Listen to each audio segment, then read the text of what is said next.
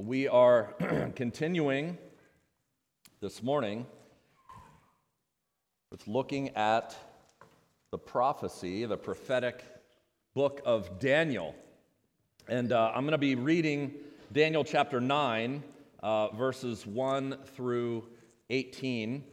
Uh, so if you have your Bibles uh, with you, as always, I would encourage you to, to open them up and, and follow along, as it is uh, a somewhat lengthy passage.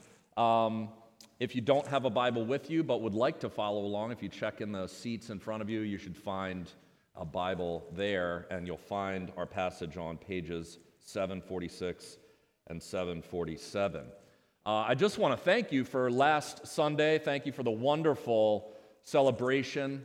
Uh, and uh, just, I felt uh, obviously so, so loved. And thank you as well for uh, the cards that you gave and and uh, the hugs and everything else. I'm so grateful that the Lord has given me 10 years here, and uh, so grateful that He's given me uh, 50 years on this earth. One thing you will note is that uh, being 50 now, my eyesight is not as good as it was, and so sometimes I see I always forget my reading glasses because I only need them part of the time.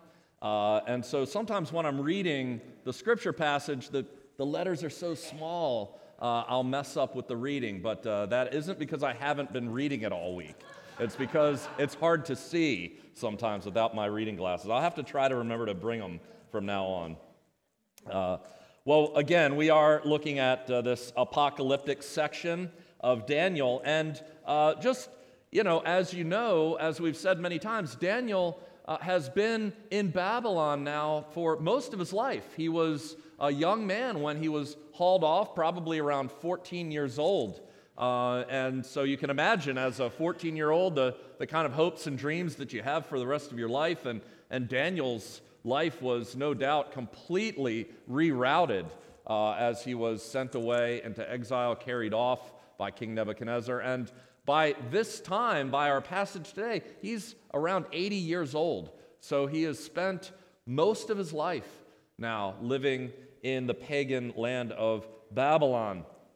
And uh, we have seen in the book of Daniel uh, great actions by godly men, including Daniel. We, we've seen great visions that Daniel has been given. And this morning we're going to look at a great prayer, a great prayer that Daniel offered up. It's not only is it a great prayer, period, but it's, it's one of the great prayers I think that you'll find in the entire Bible.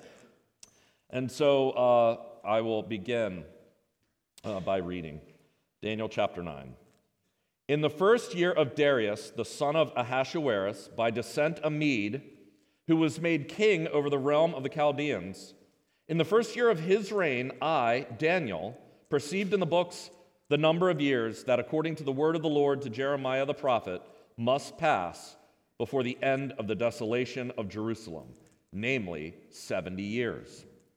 Then I turned my face to the Lord God, seeking him by prayer and pleas for mercy with fasting and sackcloth and ashes.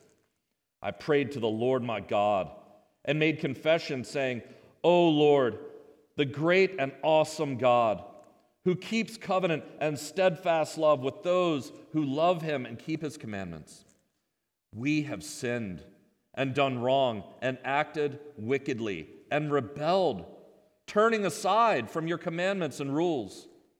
We have not listened to your servants, the prophets, who spoke in your name to our kings, our princes, and our fathers, and to all the people of the land. To you, O Lord, belongs righteousness, but to us open shame. As at this day, to the men of Judah, to the inhabitants of Jerusalem, and to all Israel, those who are near and those who are far away, in all the lands to which you have driven them because of the, of the treachery that they have committed against you. To us, O Lord, belongs open shame, to our kings, to our princes, and to our fathers, because we have sinned against you. To the Lord our God belong mercy and forgiveness, for we have rebelled against him and have not obeyed the voice of the Lord our God by walking in his laws, which he set before us by his servants, the prophets.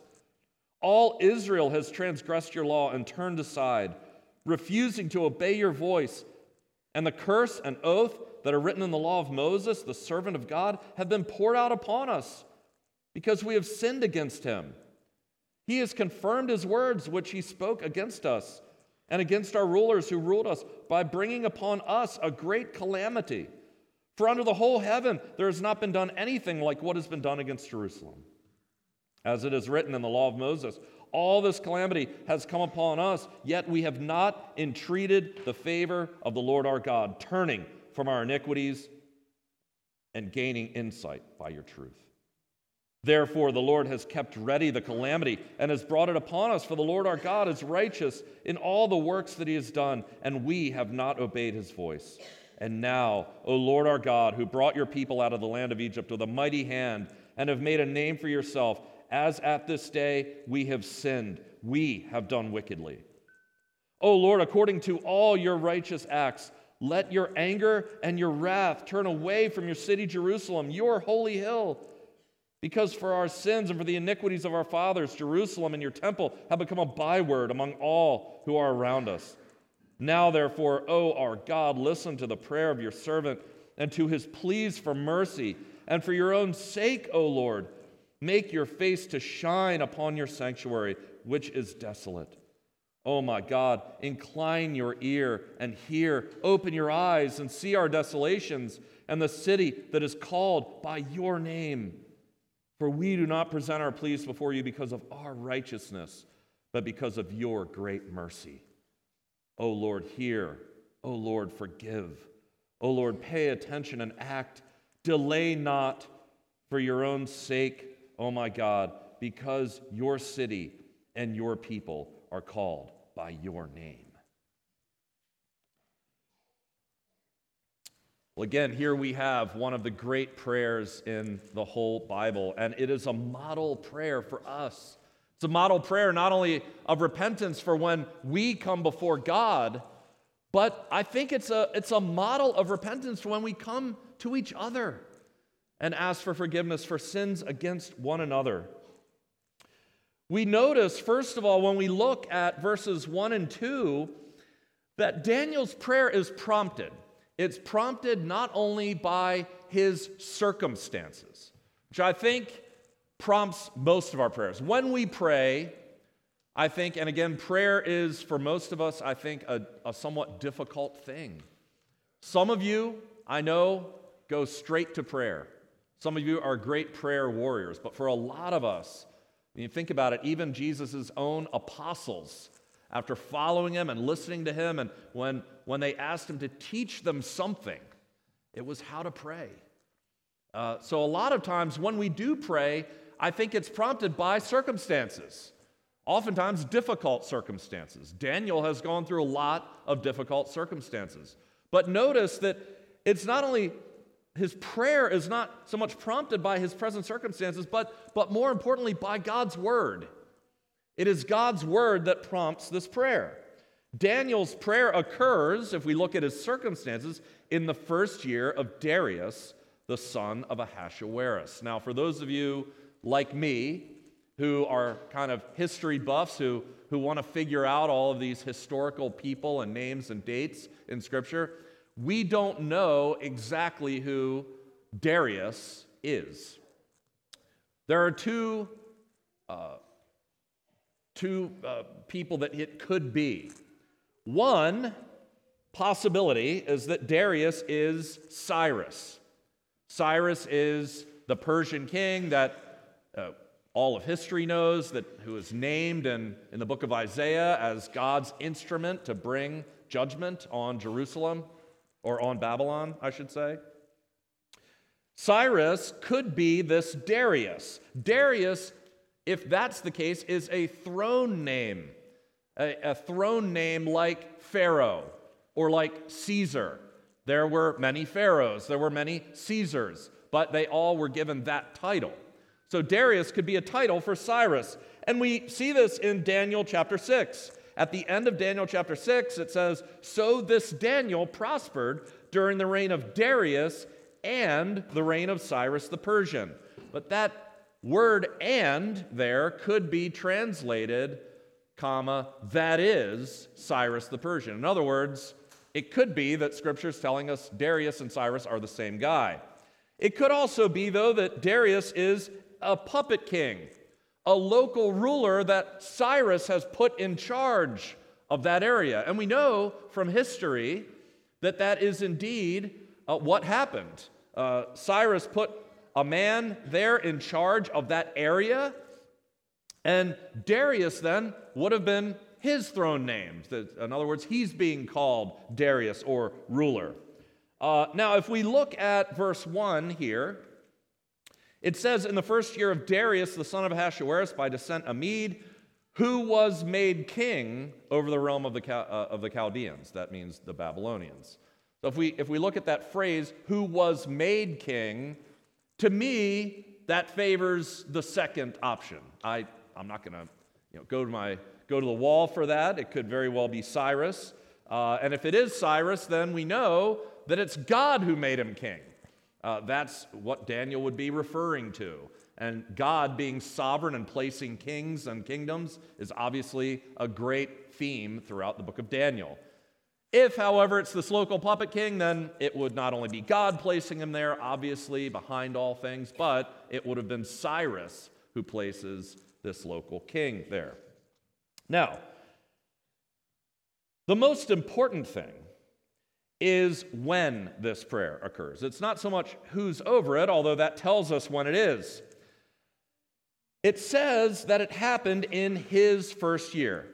Uh, Cyrus put this guy in place in his first year. It would have been his first year, which would have been the year 539 BC. That was the year that Babylon was conquered by the Medo Persian Empire. We see this again in Daniel chapter 5, the end of chapter 5. That very night, Belshazzar, the Babylonian king, was killed, and Darius the Mede received the kingdom.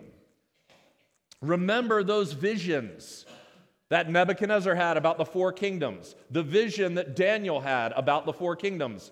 Babylon was the first kingdom. And after that comes another kingdom that destroys Babylon and takes over. That's the Medo Persian kingdom. And that's what Daniel foresaw, that's what Nebuchadnezzar foresaw, and that's what indeed is happening before Daniel's eyes. God's promises in these visions are coming to fulfillment. And because this is happening, it sends Daniel back to the Word of God. He goes back to the Word of God. And if we read in, in, Daniel chapter 9, it, it might look like this is the first time that Daniel goes and reads the prophet Jeremiah, like he's never opened this before and he's kind of seeing for the first time. I don't think that's the case. I don't think that's the case because Jeremiah's prophecy, what he speaks about, although it is primarily a word against uh, the land of Judah, against the city of Jerusalem, warning them against their sin and saying that God's going to send judgment. Although that's part of it, we heard today in the scripture reading that part of Jeremiah's prophecy is explicitly given to the exiles in Babylon. In Jeremiah 29, they are told how they are to live in exile.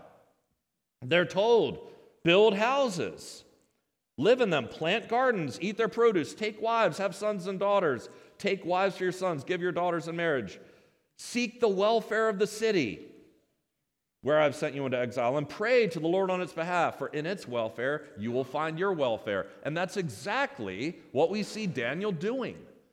That's what we talked about in those first six chapters of Daniel when we looked at the history of what they did. We, we noticed how Daniel and Shadrach, Meshach, and Abednego were not fully assimilated into Babylonian culture. They, they didn't just throw away the God of Israel and fully adopt everything that they were taught in Babylon, nor were they anarchists. Nor did they fight against the king and, and set booby traps and try to murder him and try to take over. No, they, they did what God told them to do. They lived as ambassadors as the best citizens of that city. So, I have no doubt that Daniel already knew exactly what God had told them to do in Jeremiah. But crucially, there were two things in Jeremiah's prophecy that God said he would do. He said, first of all, that he would punish the king of Babylon eventually. that one day the king of Babylon would be punished. And secondly, he said that he would return the exiles back to the land of Judah. Two things that God promised through the prophet Jeremiah. And in Jeremiah, God says that both of those things would happen after 70 years of exile. That's exactly how long Daniel now has lived in exile. He's, he's coming up on 70 years. And now he sees the first promise come to fulfillment. He sees the punishing of the king of Babylon and the ascendancy of Cyrus and Darius. Jeremiah 25, he says, After 70 years are completed, I will punish the king of Babylon. The second thing that Jeremiah or God, through Jeremiah, promises to these exiles is that he's going to return them after 70 years. Thus says the Lord, when 70 years are completed, I will visit you and I will, I will fulfill to you my promise and bring you back to this place, for I know the plans I have for you plans for welfare and not for evil, to give you a future and a hope. I will be found by you, and I will restore your fortunes and gather you from all the nations and all the places where I have driven you, and I will bring you back to the place from which I sent you into exile. In other words, Daniel has already seen the first promise fulfilled, the one in Jeremiah 25. So Daniel is now sent back into the Word of God, and he says that he reads it again, Jeremiah, and again reads that the number of years that must pass before the end of the desolations of Jerusalem were 70 years. When that first promise was fulfilled, he is now awaiting the second promise. And we will see next week that what Daniel thought was going to be the fulfillment of the promise was nothing compared to what God would do to fulfill the promise. But it is then when Daniel perceives that these promises are being fulfilled, that he prays. It is God's word and God's promises that prompts him to pray. Christian, is, is that true of you? Again, I would suspect that for most of us, what prompts our prayer are our circumstances, and that's not a problem. I, I hope you are constantly in prayer over your circumstances. Uh, that's what Scripture tells us pray without ceasing. It's what I oftentimes fail to do. I should do that more. However, those of you who do pray often, are your prayers ever prompted by the promises found in the Word of God? Do you pray with your Bibles open, reading what God has promised and pray according to those promises? I mean, if we just, there are thousands of promises in Scripture. If, if we just went to the end of, of Matthew Chapter 28, right before Jesus, I mean, I just, I just almost like lucky dipped when I looked for the promise. What, what promise can I bring up? I went to Matthew 28, the Great Commission. Before Christ ascends into heaven, he sends us out on our Great Commission. What does he say? All authority on, in heaven and on earth has been given to me. What else does he say? I will be with you always, even to the end of the age. It, those two promises alone if you just read those and meditated on those and let those two promises guide your prayer, how would you pray for what was going on in the world? How would it alter how you pray for what's going on in your life? Sinclair Ferguson says this The secret of prayer is that we should ask in accordance with God's will. The prayer of faith asks in unwavering trust for what God has already promised to do. So Daniel finds himself sitting in between two promises of God. How amazing would that have been to actually witness the promises of God coming true before your very eyes? Now, it's amazing, I think, first of all, that Daniel prayed, but but what's even more interesting to me is not so much that Daniel prayed, but what he prayed. Because you would think that, that if he knows that God's promises to send the exiles back are about to be fulfilled, his prayer would be a prayer of thanksgiving. And there would be nothing wrong with that. We should thank God more. But instead, what we find is that his prayer is a prayer of repentance. Why? Why, if we, if we begin looking at verses 3 and 4, we, we see he, he uh, adopts this, this, uh, this position of, of repentance with sackcloth and, and ashes and, and begins to pour out his heart and pour out his sin. Why? Why is he doing this? awaiting this great, amazing return. Is Daniel just a depressing person? No. No, he's, he's not just morose. It's because Daniel knows his Bible. Daniel knows what God has said. He knows that something else must happen first. In Jeremiah 29, God not only gives instructions to the exiles of how they are to live, he not only promises that he's going to return them after 70 years, but he says something else. Sandwiched there in between God's promises to bring the exiles back to the land of Judah and give them future and a hope, God says he will do this in response to the prayers of his people. Jeremiah 29, you will call upon me, and you will come and pray to me, and then I will hear you. You will seek me and find me when you seek me with all your heart.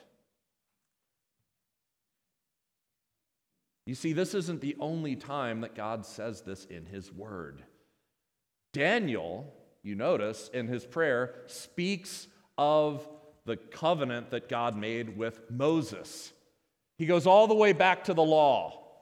In Leviticus 26, God says this all the way back in Leviticus 26. Think about this. When, when this is before the Israelites enter the promised land. This is before all of the kings and all of the sin and all of the treachery that we read about in 1st and 2nd Kings that leads to the exile.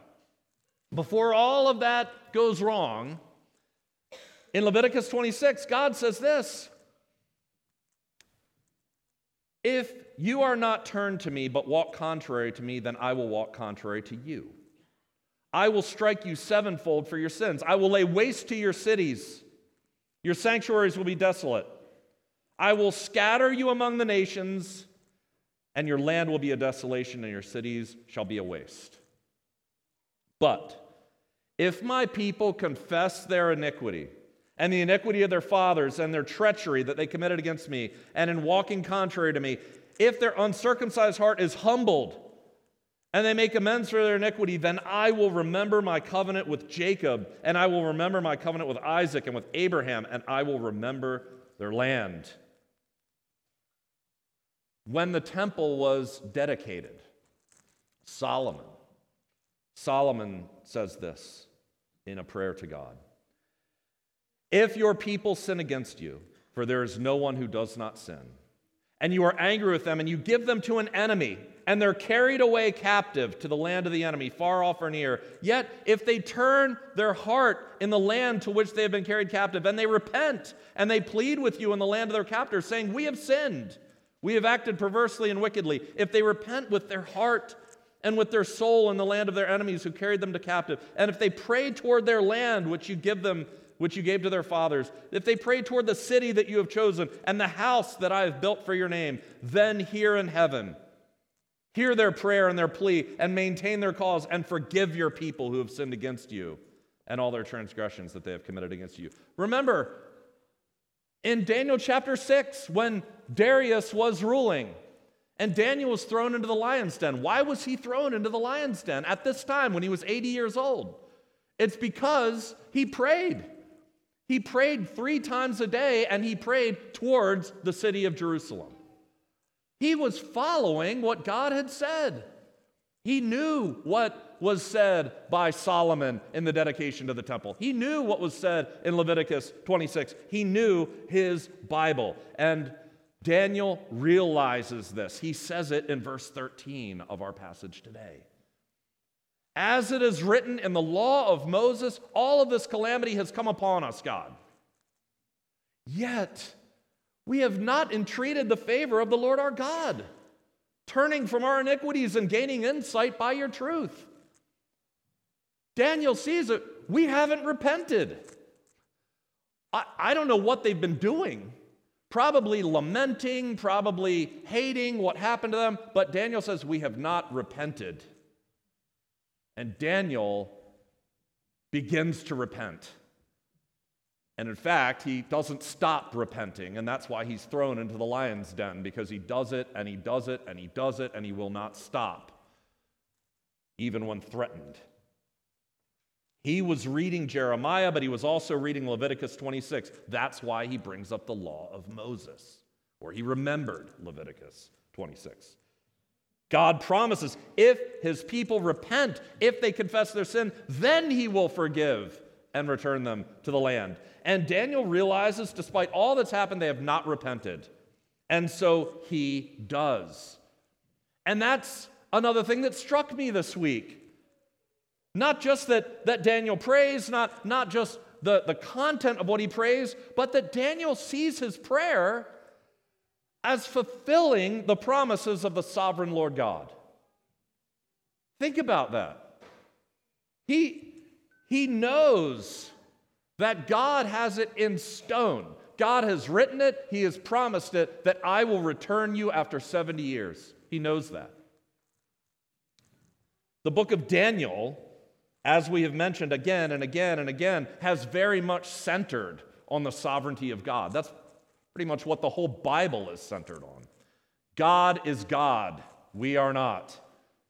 God is holy, we are not. God is sovereign, we are not. The whole Bible speaks of the sovereignty of God, but Daniel, Daniel, almost more than any other book, it seems, just hammers home that God is sovereign over the greatest kings, kingdoms on earth. They are like nothing compared to the sovereignty of God. It is true, as Daniel has pounded again and again and again, that God is sovereign and that he always accomplishes his purposes. However, the Bible also says that God will employ the prayers of his people to accomplish his sovereign ends. James chapter 5, therefore confess your sins to one another. Exactly what we're talking about today. Pray for one another that you may be healed. The prayer of a righteous person has great power as it is working. Daniel, I think, saw his prayer as fulfilling the sovereign promises of God. He knew that God had put it in writing that he would bring the exiles back. He had no doubt that God was going to fulfill that promise. And yet he knew that it wouldn't happen unless God's people repented of their sins and turned to him. One scholar says this divine decree or no, the scriptures never support the idea that God's purpose will be accomplished irrespective of the prayers of his people. Daniel didn't see God's sovereign will and God's promises written in stone as excluding his actions and his prayer. He saw his prayer as integral to God's fulfilling his sovereign plans. Is that what you believe, Christian?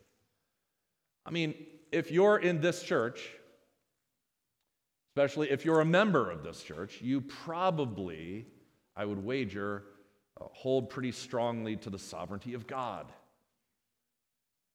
Do you see what you do especially your prayers, as being integral to God's sovereign plans for this world and for your life?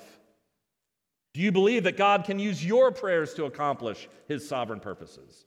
God's sovereignty is never an excuse for prayerlessness. God's sovereignty is an excuse for even more prayer because God not only ordains the ends, he ordains the means by which he fulfills the ends, including prayer. Jesus. Jesus, who knew and believed God's sovereignty better than anyone, prayed more than anyone. Paul. Paul, who teaches God's sovereignty probably better than anyone, prayed and commanded us to pray. So Daniel prayed, and notice his prayer.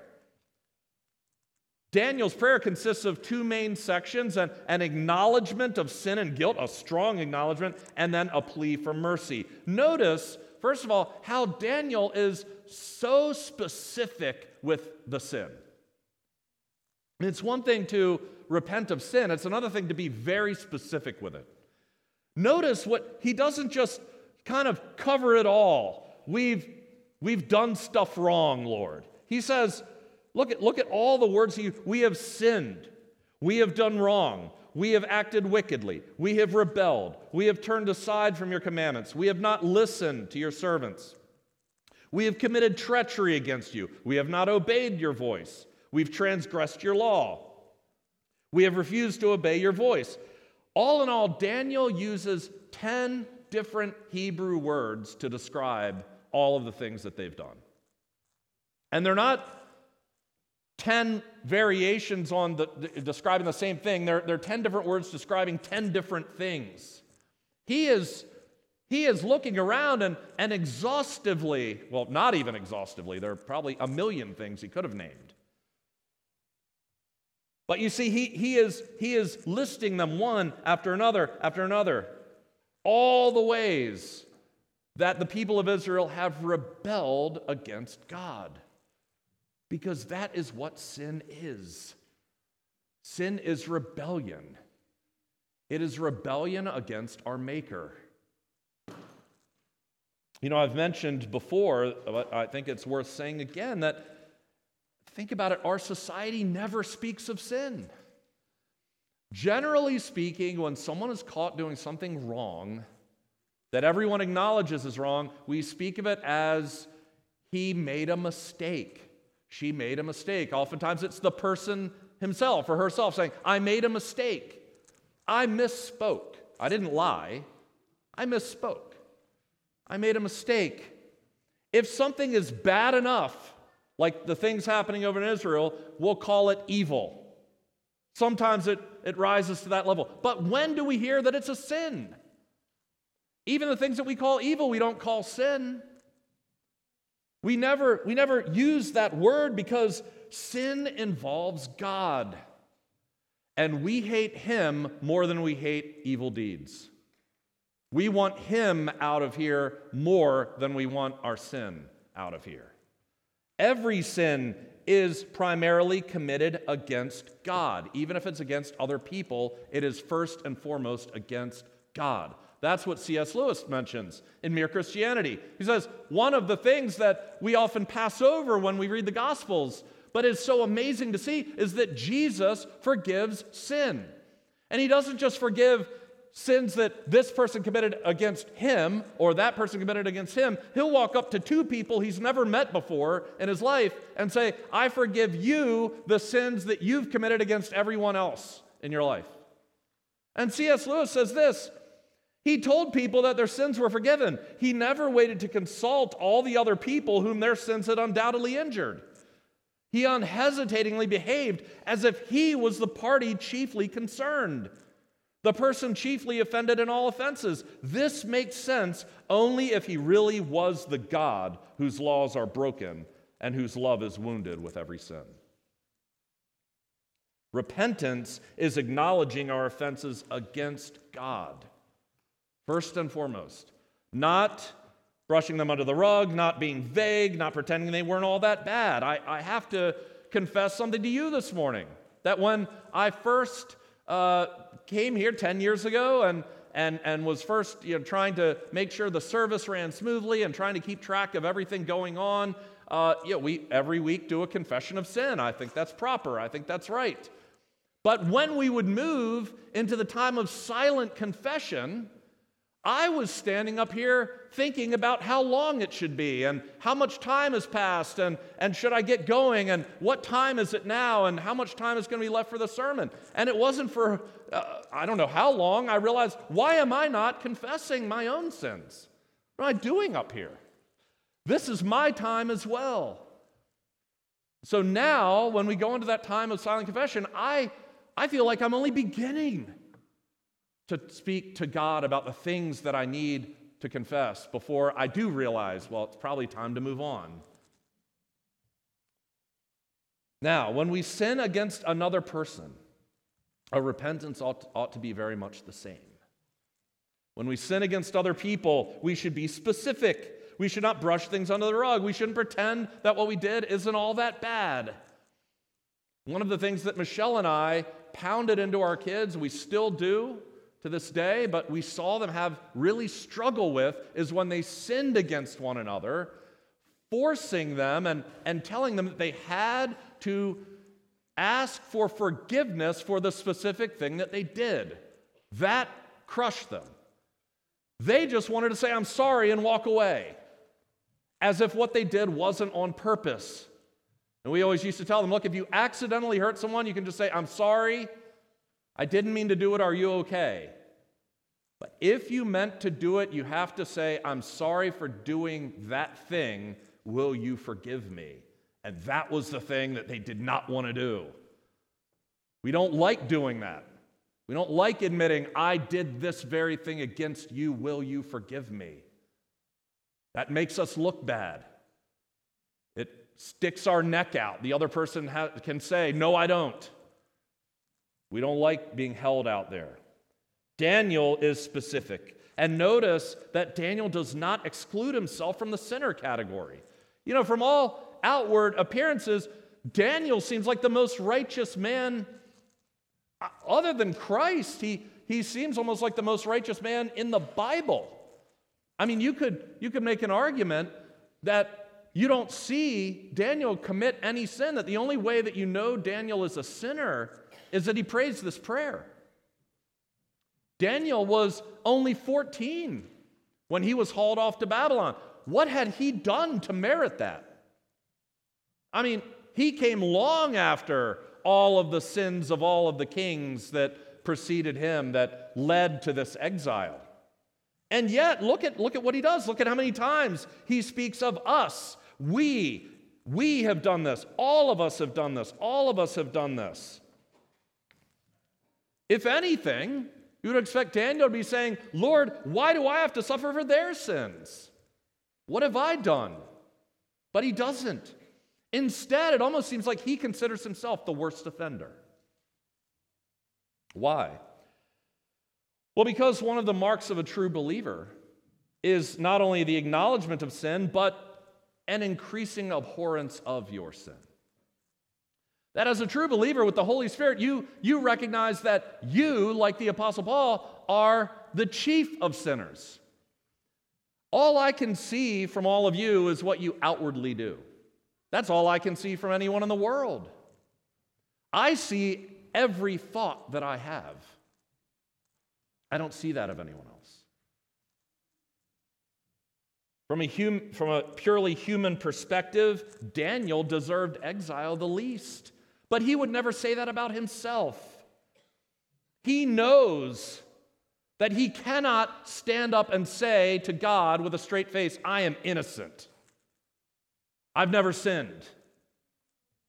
He considers himself, like the Apostle Paul, the chief of sinners. You know, I think one of the reasons we're so hesitant often to confess our sins is because we try we tend to make God's standard of righteousness exactly where our level of righteousness goes. Like, I meet it, but all these other people don't.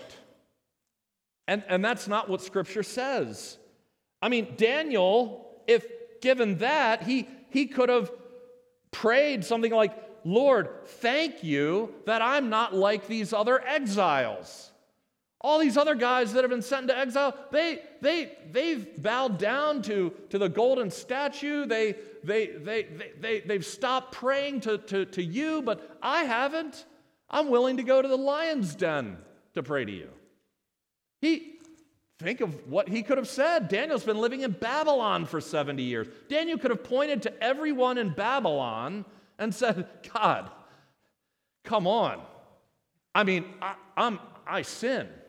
But have you looked around at what these Babylonians are doing? They're way worse than any of us exiles. now, it's not that Babylon's sins are not relevant. They are. And God is going to bring judgment on Babylon. But Daniel is leaving vengeance in the hands of God. Daniel is repenting of his own sin.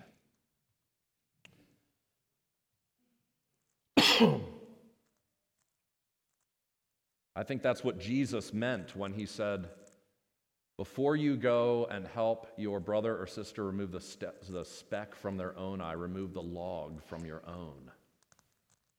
I don't think he literally, you know, obviously means you have a log sticking out of your eye.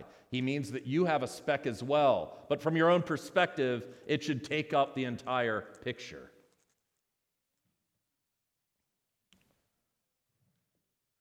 When we repent to another person, we ought to be sure of speaking only of our own sin. When we go to someone that we have sinned against, even if they've hurt us too, when we are repenting to them, we focus on our sin. It does no good to say, I'm sorry that I yelled at you, but what you did really angered me. That completely negates the forgiveness, the, the, the, confession. I mean, it, it, it makes them the one at fault for what you did. Daniel does not do that. He doesn't in any way uh, make excuses for his sin. Lastly, notice how Daniel makes everything ultimately not about his happiness or about the people's return, but ultimately about God's honor and glory. At the end here, from verses 16 to 19, it, it's all about God's name.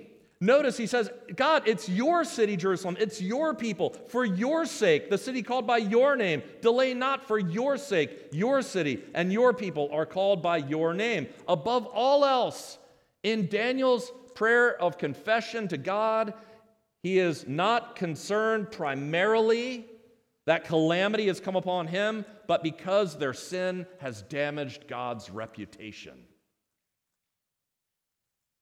Christian is God's honor, is God's glory foremost in your mind?